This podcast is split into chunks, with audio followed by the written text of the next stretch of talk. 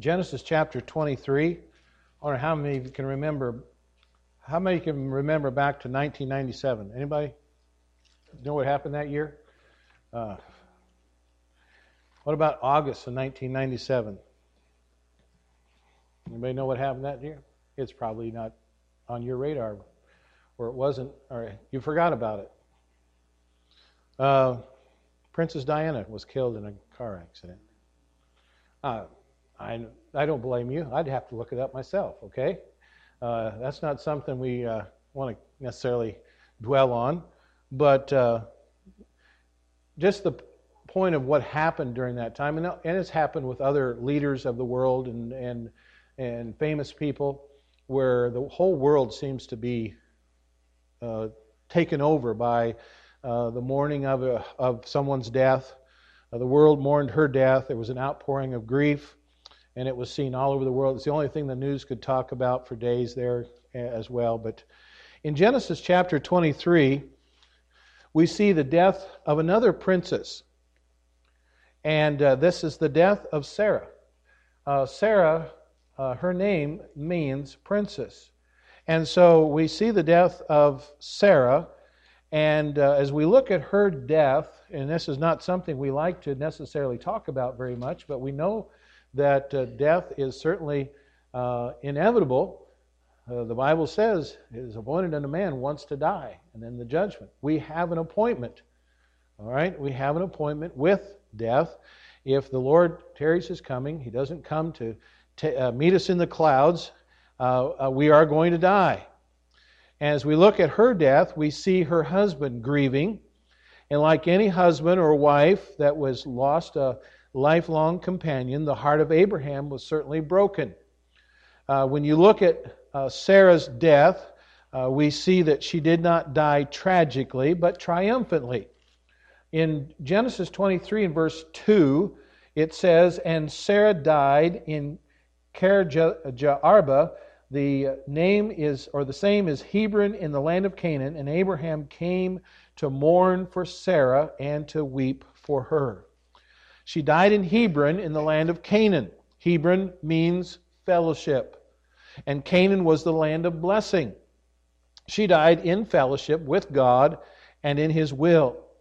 We all have an appointment with death, as I've already said. When death knocks on our door, we want to be found, I believe, in fellowship with God. When death takes a loved one, we have a blessed promise that if they know the Lord, we're going to see them again. And what a comfort to those who have to say goodbye to someone they love. It's a great promise that gives strength to go until the day we see our loved ones again. And so we're going to look at the death of Sarah and the great promise that was given to Abraham and how it gave him comfort.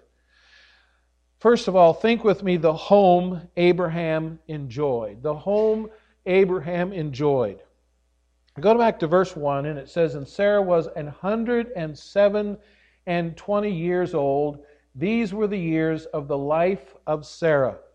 The Bible tells us she was 127 years old. That's pretty old.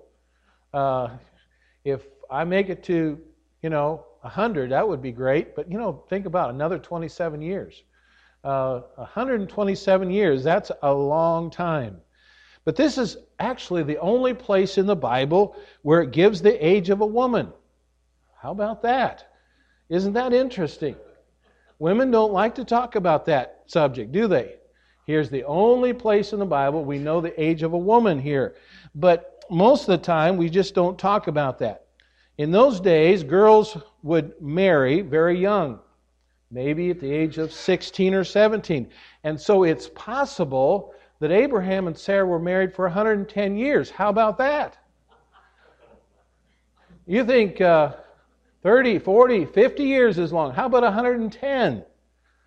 So for over 100 years, they were husband and wife. Can you imagine being married to someone for 100 years? Well, most of us have a ways to go, don't we?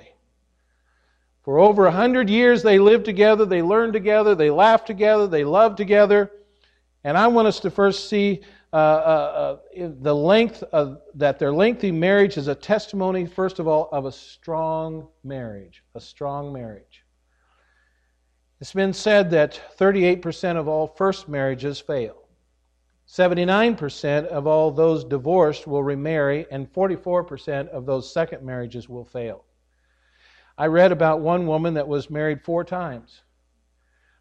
First she married a millionaire, then she married an actor, and then a minister, and finally she married an undertaker.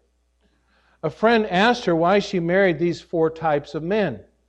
She replied, 1 for the money, 2 for the show, 3 to get ready, and 4 to go.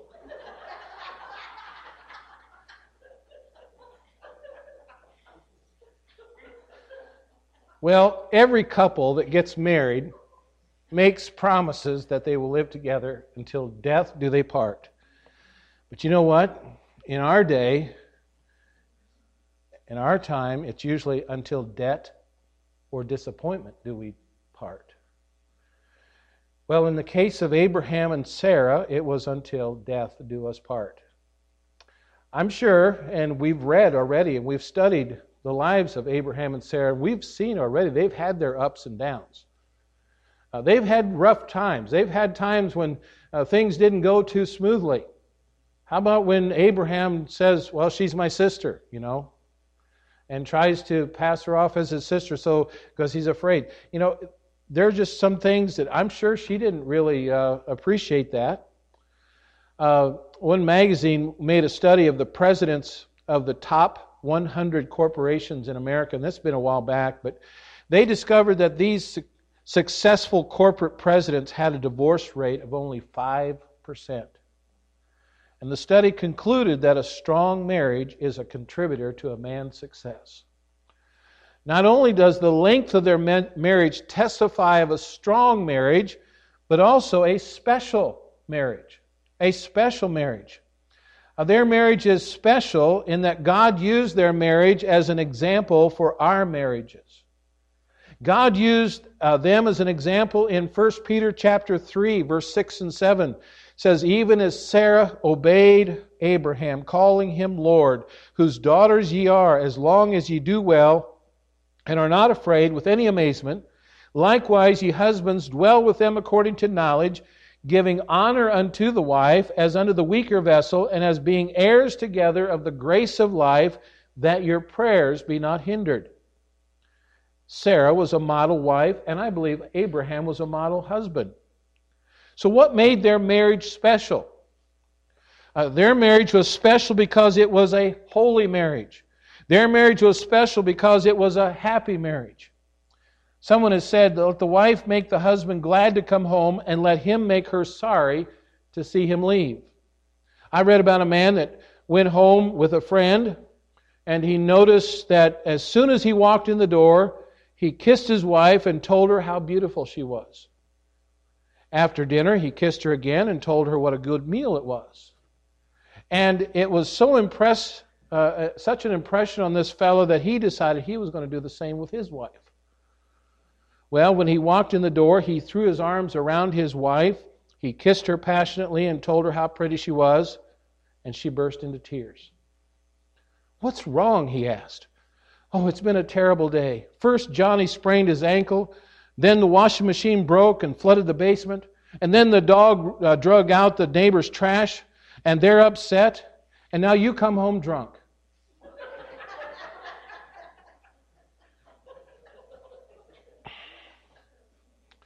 Well, sometimes you can't win, men.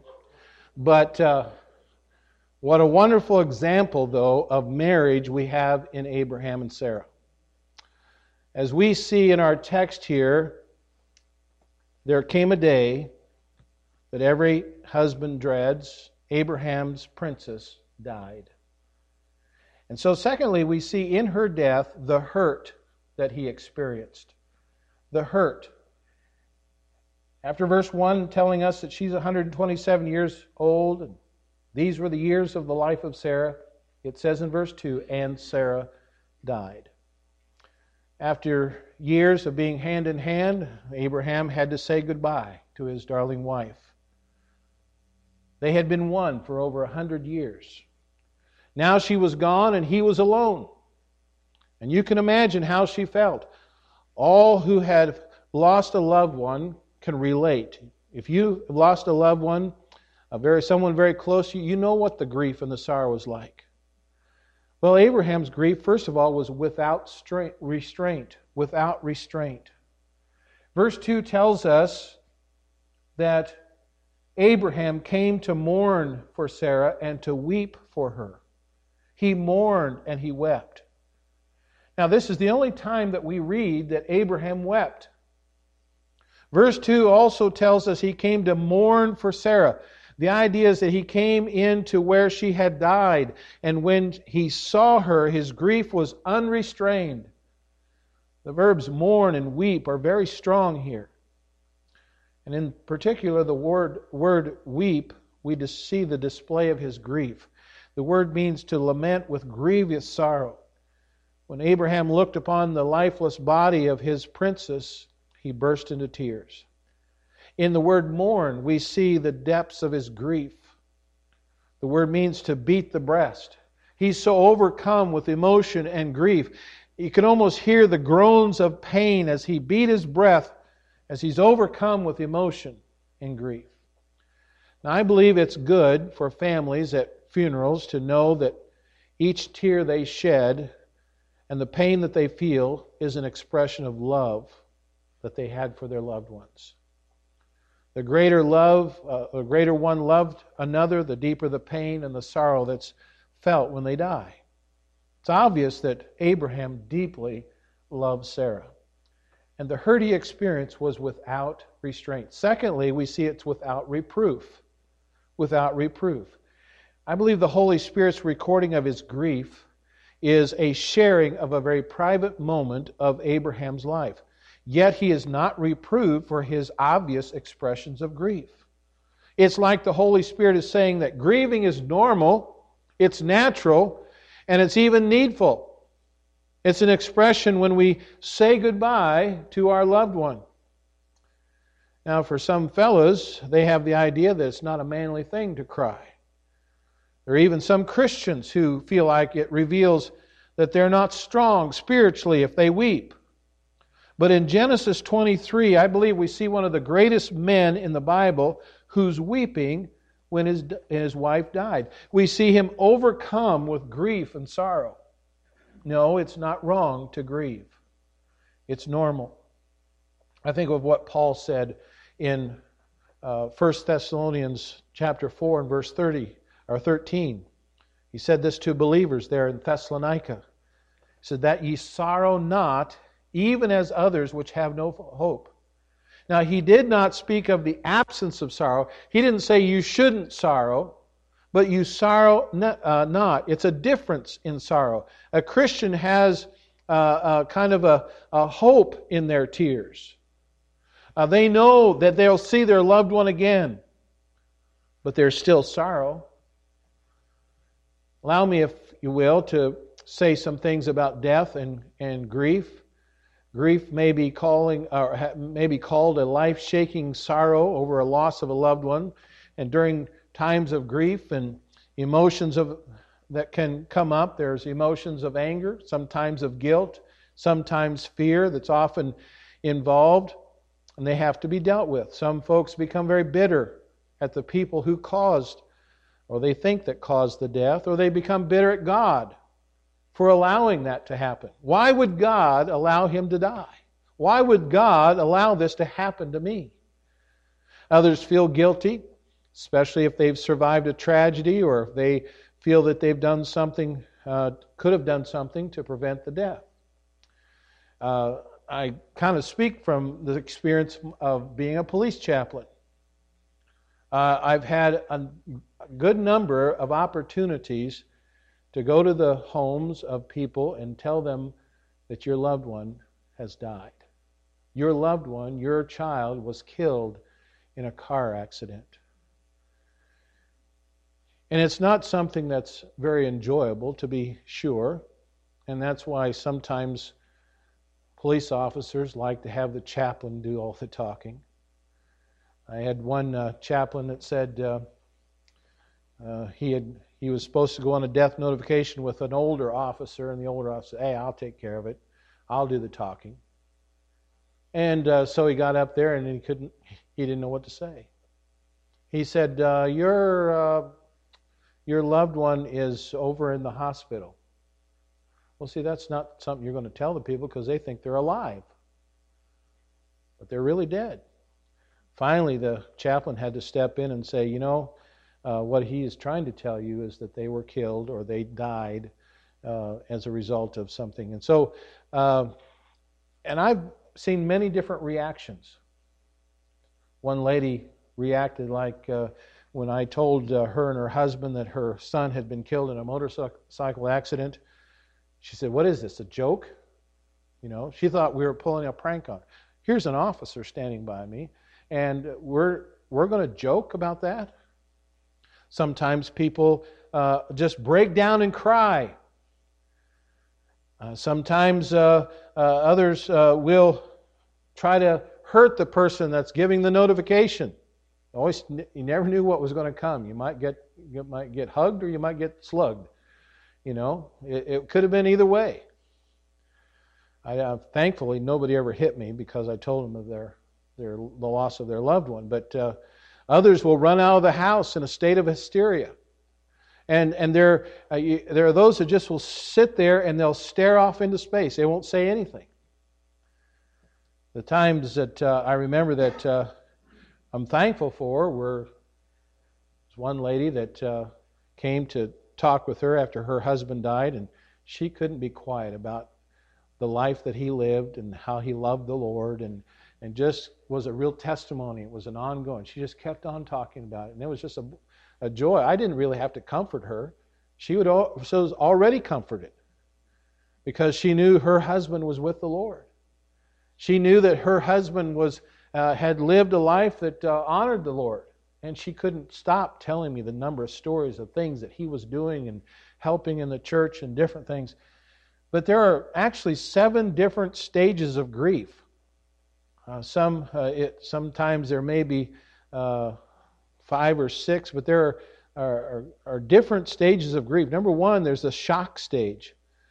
This is when you find out about death. It may last a couple of hours. You may experience some numbness or hysteria or bewilderment. Some folks try to deaden their pain. Some people try to deaden their pain with alcohol or drugs. In this stage, I think of even the scriptures when it says the ark of God was stolen in 1 Samuel chapter 4. The shock killed Eli. It caused his daughter-in-law to go into labor. She gave birth to a boy, and his name was Ichabod. That'd be quite a handle to have. But there's the shock stage. There's the scramble stage. That stage doesn't sound very scientific or professional, but I believe it's a descriptive stage, the scramble stage. It's where you undergo just complete disorganization. It may last anywhere from 7 to 10 days. There'll be waves of physical distress that may come deep from within you. You may experience some tight feelings in the throat or a feeling of suffocation. There'll be a lot of deep sighing, limp limbs and emptiness, a loss of spirit and zest and joy and motivation. Some people may become cold and stiff and very formal toward even their friends.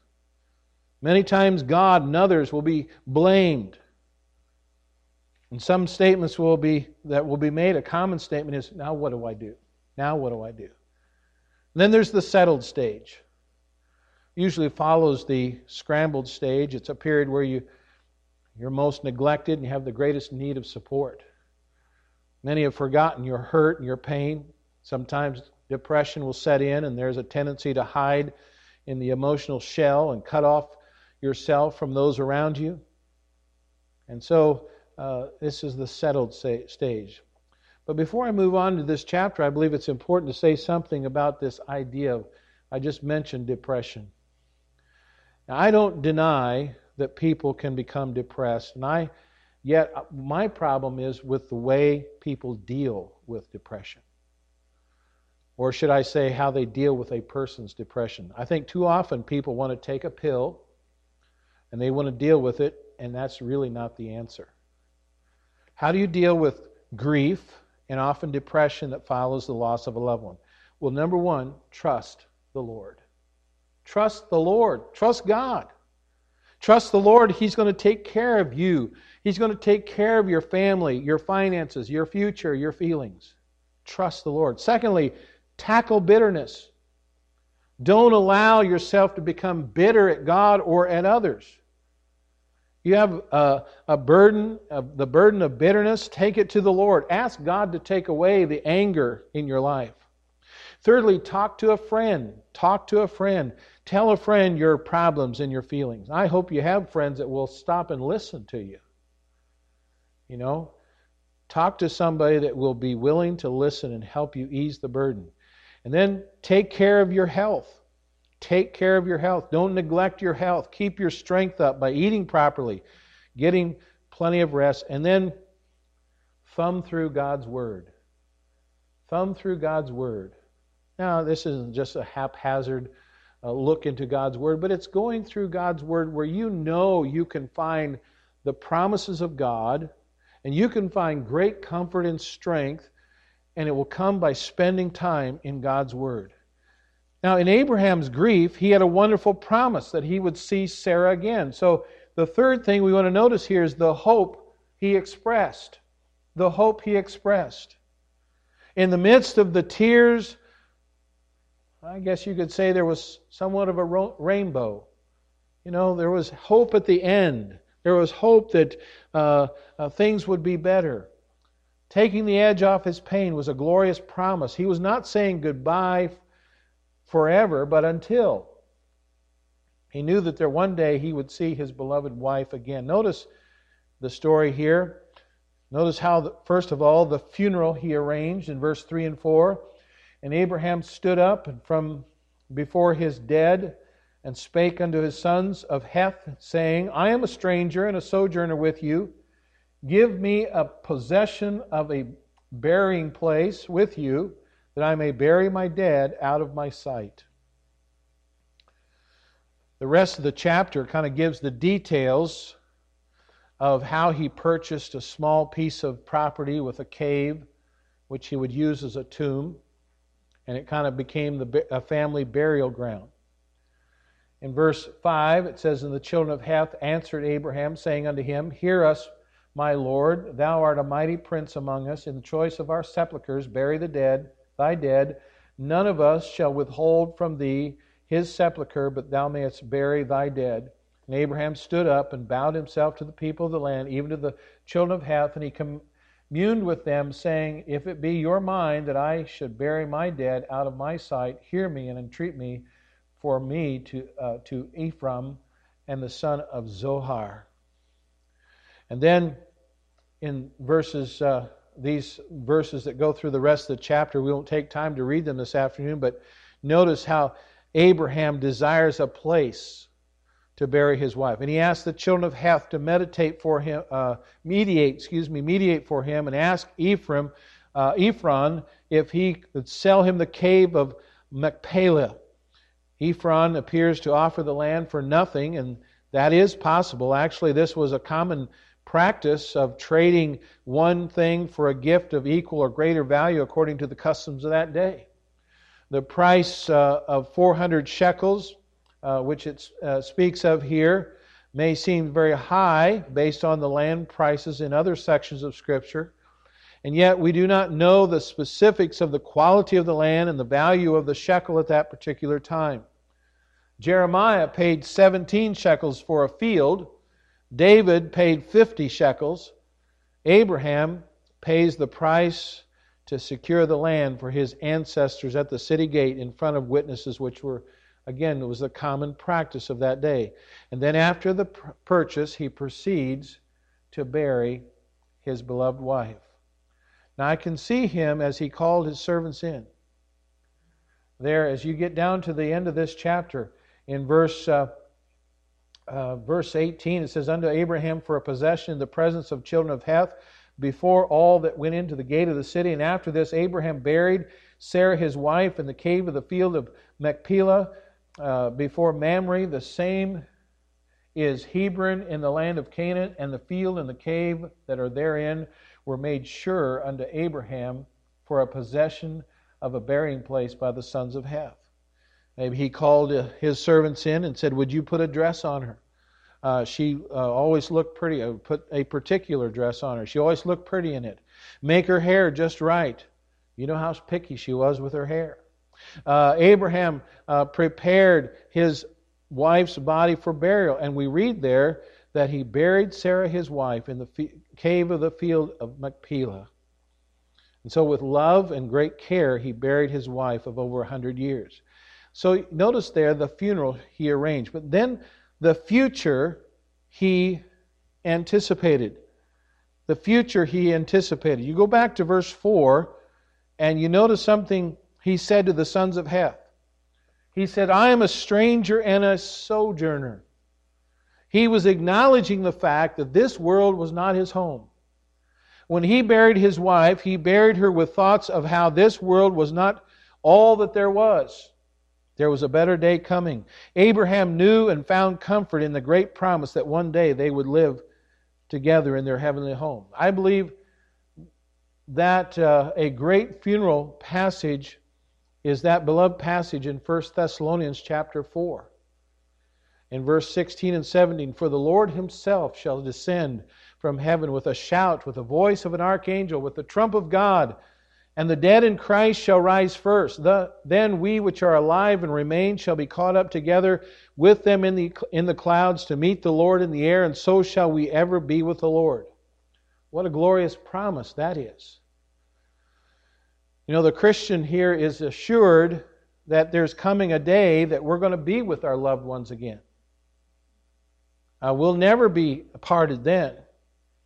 And so it's no wonder that in verse 18... Paul says in 1 Thessalonians chapter 4, wherefore comfort one another with these words. In the chapter ahead in our study in Genesis, here in Genesis 25 and verse 8, we read about the death of Abraham, where it says, then Abraham gave up the ghost and died in a good old age, an old man and full of years, and was gathered to his people. I think it's significant that the Holy Spirit said that Abraham was gathered to his people. There's going to be a glorious reunion someday.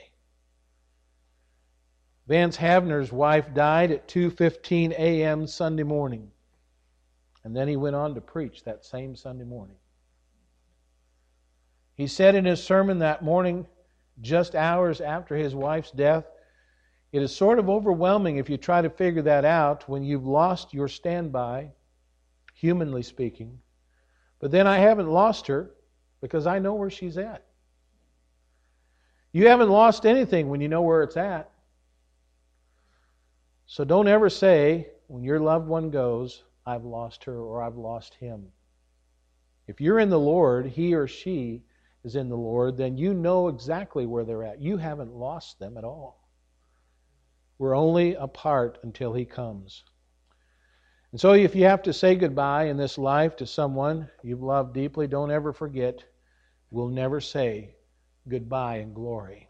There's a song in the old Soul Stirring Hymn book, Soul Stirring Hymns.